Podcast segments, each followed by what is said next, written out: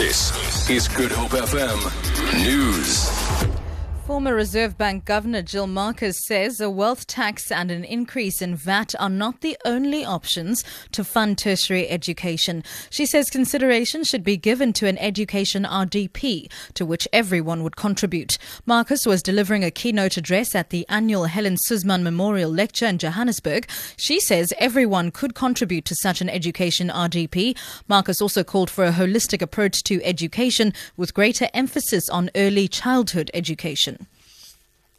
The case against the 24 year old man accused of killing Defence Minister Nosiviwe Mapisa-Nqakula's son is set to resume in the Johannesburg Magistrates Court today. Chumani Nqakula was stabbed to death over the weekend. The accused has been identified as Carlos Higuera, a friend of Nqakula. Jermaine Kriche reports. The 24 year old man appeared briefly in court on Monday. Higuera was visibly shaking in court and told the magistrate that he was attacked by friends before being handed over to the police. 23 year old Chumani Nqakula was the son of the defense minister and former cabinet minister Charles Nqakula. The minister was on a state visit to Bangkok, which was cut short when she received the news of her son's death. Jermaine Kricher, SABC News, Johannesburg.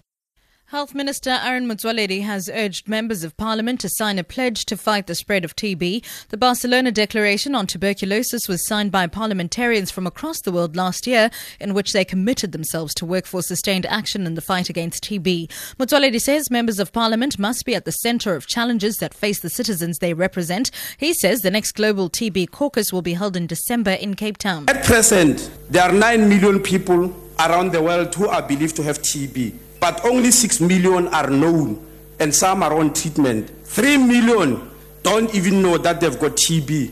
And we have to start a search for these people around the whole world.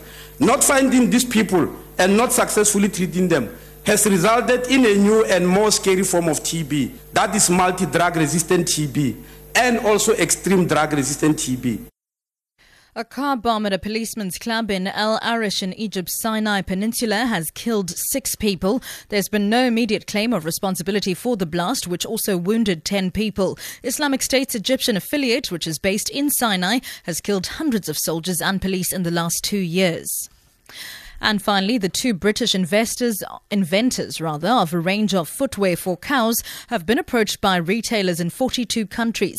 The Daily Mail Online reports that Robert Todd and Mike Brimble designed the Croc croc like slip ons in a bid to tackle lameness in cattle caused by ulcers and bruising. They feature flexible soles made from beech and oak and are color coded by size. The shoes are currently stocked in Australia, Canada, and the US and several European countries. For Good Hope FM News, I'm Sibs Matiel.